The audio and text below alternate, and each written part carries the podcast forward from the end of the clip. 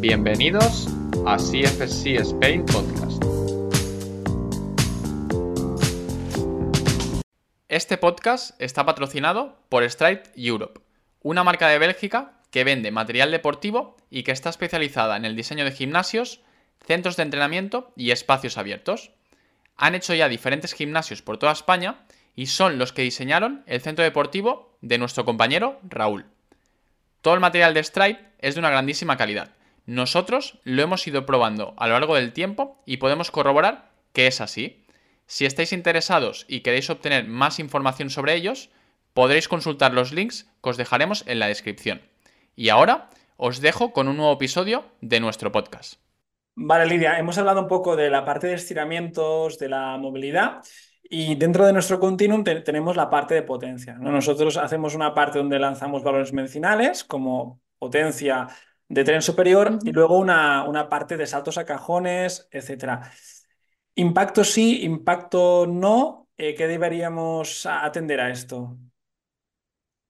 Pues hasta el conocimiento que tenemos ahora mismo, impacto no durante el embarazo. ¿Por qué razón? Sobre todo cuando hay un volumen abdominal ya alto. Estamos hablando principalmente de semana 20 en adelante. Porque el volumen uterino es tan grande, tenemos al, al bebé dentro, que estaría impactando continuamente en la vejiga. Esto haría que podamos perder consistencia y estabilidad en los órganos pélvicos, que en este caso son como un puzzle.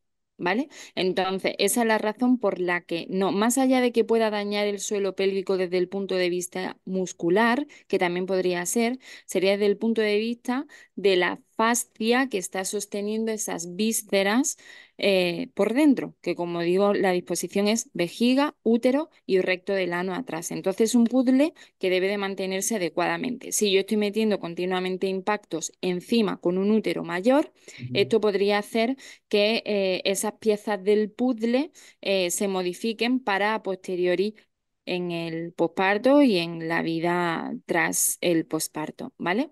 Eh, hay otro tema, dicho, a partir de la semana 20 y la duda que ocurre, que todavía, al menos eh, hasta mi conocimiento, no, no lo responde la evidencia, es qué pasa con los saltos y el riesgo de implantación. ¿Vale? Es decir, pues lo que estábamos hablando, semana 20 en adelante como que se ve muy claro y antes, ¿qué pasa? ¿Qué pasa durante ese primer trimestre? Puede ser que esa cantidad de impactos esté afectando a que ese óvulo que está fecundado se fecunde bien en el endometrio, se quede bien ahí pegadito en el endometrio y se desarrolle, pues hasta nuestro conocimiento no tenemos todavía evidencia que nos diga que pueda ser o no peligroso. Vale, aquí avisaba a navegantes, Jordi, porque nos van a, a caer preguntas. E, ¿Es, eh, ¿Hay que evitar el entrenamiento durante el primer trimestre? No. De hecho, ya tenemos estudios retrospectivos que nos dicen que es seguro el entrenamiento durante el primer trimestre. ¿Qué ocurre? Que hay mayores pérdidas, es decir, hay mayores abortos, pero por el hecho de ser el primer trimestre, no porque se asocie con el entrenamiento. No teníamos evidencia hasta el 2019 de esto, la que hay es de calidad bajita, porque es difícil de investigar, pero desde el punto de vista retrospectivo sí tenemos trabajos ya que nos dicen que, que no es por el que las pérdidas no se asocian al hecho de que entrenes o no. Y ya para finalizar este tema, incluso hay expertos que hablan que si yo tengo mi endometrio más vascularizado, es decir, gracias al entrenamiento, la implantación tiene sentido que sea más exitosa. Por lo tanto, no deberíamos de cesar la actividad física y el entrenamiento en este periodo, pero sí adaptarlo. Yo quito totalmente los impactos, los saltos a cajón y demás, porque es diferente, por ejemplo, el running al salto, donde vas con dos pies, donde el impacto en vejiga cae directo, los vectores de fuerza son, eh, actúan de forma diferente. Entonces, em, de momento, esta es la información que puedo compartirte. Probablemente la evidencia nos vaya dando más luz en algunos gaps, en algunos temas que todavía no, no están acompañados has, dicho lo del running, no, no, quiero entrar y liarme mucho, ¿eh? Pero una persona, una mujer que ya tiene experiencia corriendo anteriormente del embarazo, ¿le animarías a reducir el volumen de ese running o harías quizá un, método diferente eh, de este tipo de trabajo? Sí, ahí de forma muy sencilla un tema complejo. Así que de forma muy sencilla diré que nosotros gestionamos con los cacos. Cacos son periodos caminando y periodos corriendo.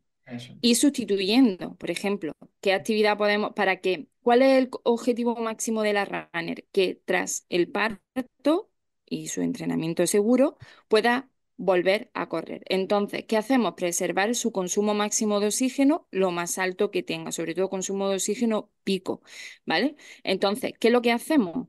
Pues, ¿qué actividades podemos sustituir? Podemos poner la elíptica, podemos poner el aqua running, podemos poner Em, pues em, no me acuerdo ahora, pero la cinta esta que es sin gravedad, que está metida como dentro de, o sea, que está suspendida. Hay diferentes eh, herramientas que pueden sustituir ese trabajo aeróbico. Lo que no deberíamos tampoco es decirle no hagas absolutamente nada, ¿vale? Y al igual, no hay trabajo longitudinales en el tiempo bien hechos con muestras grandes que nos digan un sí o un no rotundo. Por eso estamos en una fase nosotros de adaptación con esta población. Genial, genial. Eh, y ahora pasando a la parte de fuerza, eh, lo has comentado antes, las posiciones supinas. Yo creo que es un, tema un poco, eh, una, duda recurrente, pero me gusta porque lo haces fácil, es decir, o sí o no, o, a veces hay dependes, pero a veces hay cosas que yo sé que en tu caso no te gustan las posiciones supinas en general durante, durante el embarazo. Explícame por qué. Eh, ya está, eso, a ver por qué. Vale, pues es muy fácil. Como he dicho antes, el volumen uterino es grande. ¿Por qué? Porque el pequeño, el feto está en el útero, ¿vale? Si yo me acuesto boca arriba, tengo aorta y a vena cava como dos, dos tuberías, digamos, que van por debajo de útero. Si el útero está muy grande, yo estaría comprimiendo esas tuberías y por tanto estaría generando un déficit del retorno venoso. ¿Esto en qué se traduce como señal de alarma que podamos ver en nuestras mamás? Pues que se mareen ligeramente. Si la vemos mareada, es señal de alarma de que esa hipotensión está ocurriendo. ¿Y cuál es mi reflexión como educadora físico-deportiva? Que la persona pasa ocho horas sentada o inactiva para, para, llegar a, para que llegue a nuestra hora de entreno y le pongamos posiciones en supina. Me parece mucho más interesante trabajar la, me voy a región glútea porque normalmente los principales ejercicios que hacemos en supino son para glúteo. También podríamos hacer trabajo de abdomen. Bueno, pues hazlo en bipodal, se me ocurre desde monster walking, peso muerto, para que eh, podamos realizar ese trabajo que es importante, necesario e interesante durante el embarazo, pero que no nos vayamos al puente de glúteo. ¿Vale? Y aquí, ojo a navegantes de que es muy fácil que el sanitario nos diga, vaya usted a pilates para embarazada. La evidencia no acoge el supino como medida 100% segura y sin embargo, en pilates obviamente un pilates no bien hecho, ¿vale? Pero mm, pilates, estar 50 minutos en supino, no hay problema ninguno, ¿no? Entonces, ojo, cuidado, porque hay que ver muy bien la práctica que, que está implicando, ¿no? Por mucho que te lo diga eh, el, prescriptor sanitario en este caso. Bueno, a nivel de ejercicios, por ejemplo, a, nivel de cuadrupedias, por ejemplo, o sea, eso que has dicho el supino, un, banco inclinado, pues sería mejor que, hacer un, banco plano, por ejemplo. Sí. Vale. Y, sí el propio fútbol, por ejemplo, perdona Jordi que te interrumpa, nos puede ayudar mucho. Podrías poner normalmente, que lo vamos a poner en, zona escapular, en zona dorsal, pues podrías poner un fútbol. ¿Qué pasa?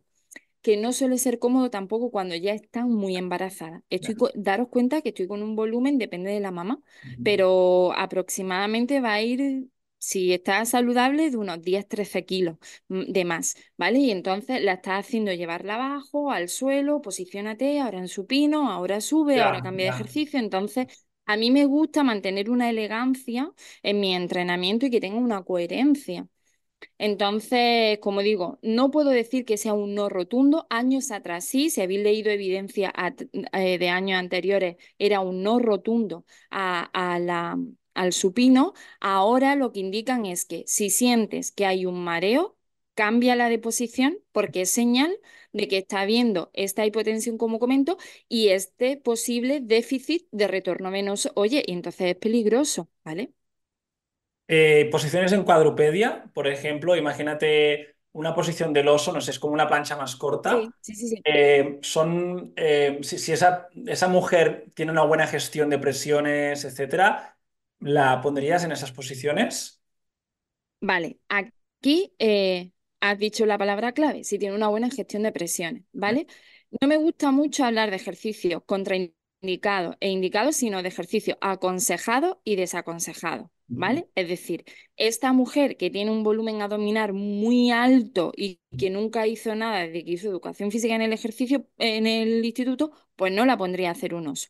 Ahora bien, tienes una chica que lleva contigo entrenando muchísimo tiempo, que el volumen abdominal está muy controlado y que cuando está haciendo el oso tú la estás vigilando y no se observa una protuberancia abdominal. Si, si se observa una protuberancia abdominal, que sería como, como una sensación de volumen súper abultado entre los restos del abdomen, eso es señal de que hay una, una presión excesiva sobre la línea alba y por tanto estaría fomentando que la diástasis de rectos innata al embarazo se esté potenciando en exceso.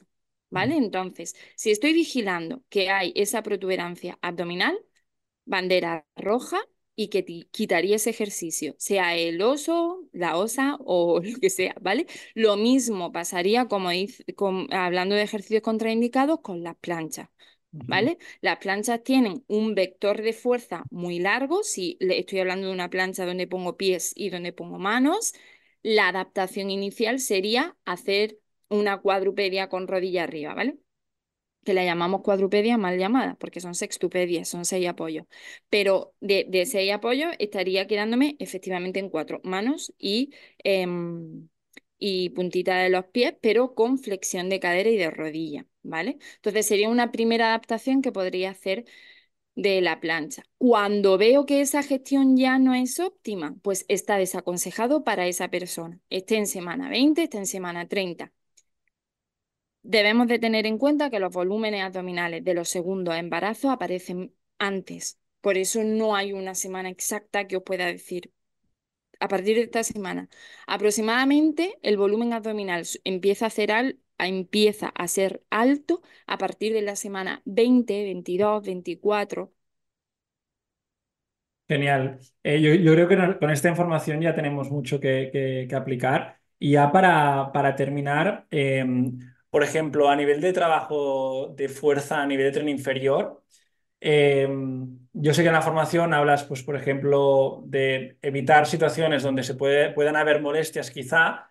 Hablas, por ejemplo, de mantener las sentadillas paralelas, de no pasar esos 90 por problemas o molestias en sínfisis pública.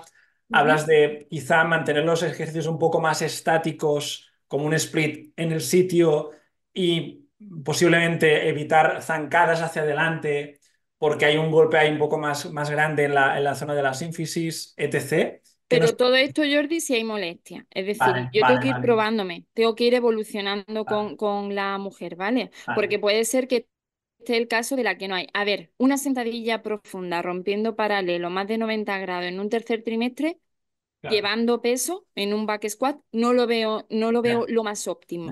Porque como dice, estoy incidiendo en que sínfisis pubiana tenga mucha tensión, sobre todo si hay dolor. Si hay dolor, no quites las sentadillas, pero quédate por encima de los 90 grados. Lo que comenta de los, de los lunges y demás, no es que lo haga estático. Si la tía lo tiene, hazlo dinámico. Ahora bien, si hay molestia, vamos a eh, poner em, regresiones de ese ejercicio. Vale, genial, genial. Em, ¿y qué más te quería preguntar? Bueno, sí, para acabar, el tema del cardio. Por ejemplo, a nosotros nos gusta mucho la, las airbike, eh, son bicis estáticas, no hay impacto, puedes gestionar bastante bien la, intensidad. Em, sé que a ti te gustan mucho los circuitos coordinativos a nivel em, de situaciones monopodales, etcétera, ¿no? solo ya para terminar, eh, ¿ves bien el trabajo en una airbike con bici estática? Sí. Y esas alternativas, esas alternativas que comentas, ¿no? De circuitos coordinativos, etcétera, ¿cómo lo manejas esto? Esto es porque yo tengo que llegar en la básica a los básicos de todo. Y normalmente una escalera de coordinación, un, ejercicio, como yo digo, em, ricamente propioceptivos, que puedas tener una toma de decisiones básica, que puedas tener un ritmo musical, pues esto va a ser que entrenen en un parque o en un centro de entrenamiento lo puedas aplicar. Ahora bien, si tengo una airbike, no hay contraindicación.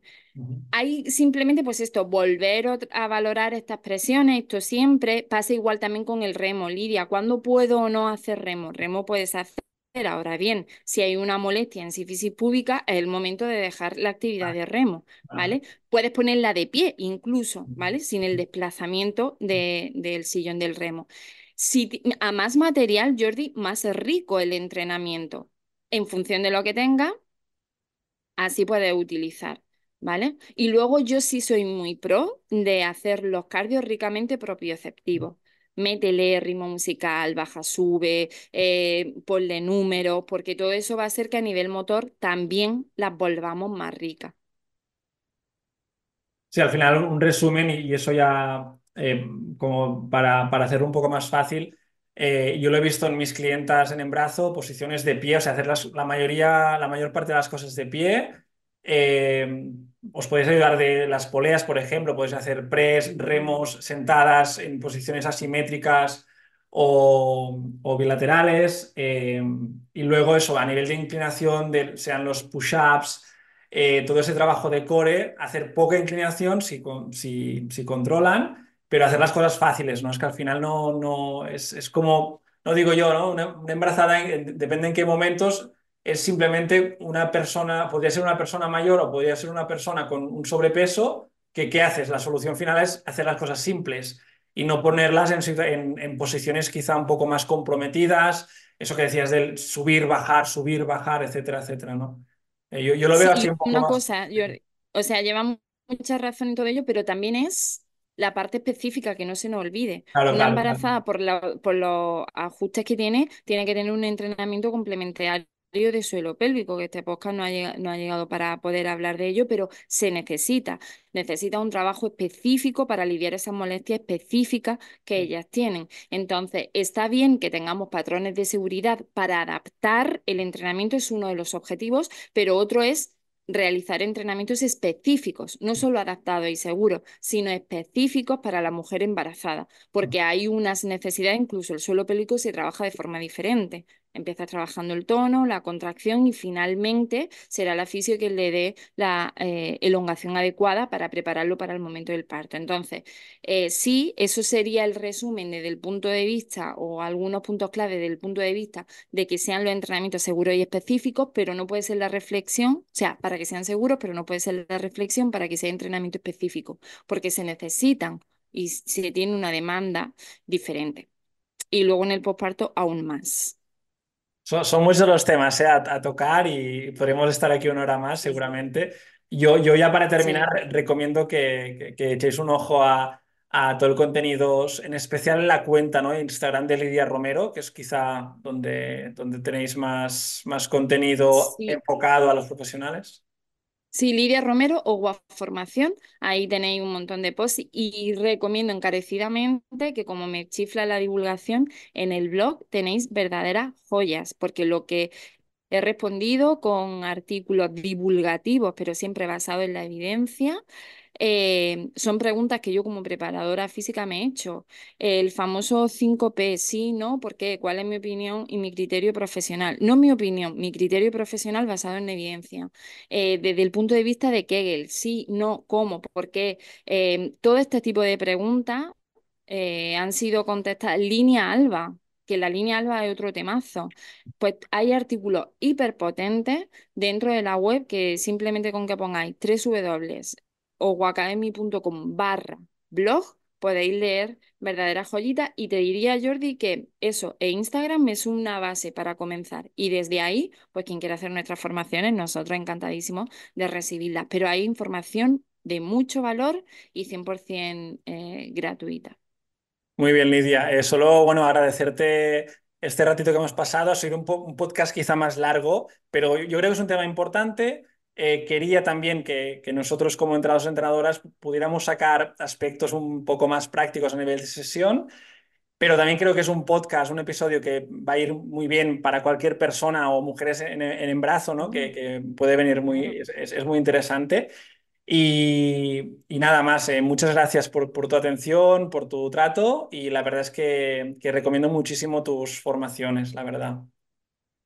Gracias por recomendarla, gracias a todos los que nos estéis escuchando y estamos aquí para ayudar. Además, Jordi, ya te dije que tanto Raúl y como yo nos tendrás de alumnos ah, también, porque nos chifla todo, todo lo que hacéis. Os mando un abrazo bien fuerte a todos los compañeros que nos estén escuchando y, y ojalá os hayamos podido ayud ayudar a que ayudéis mejor.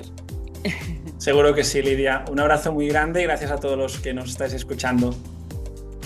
Gracias. Chao.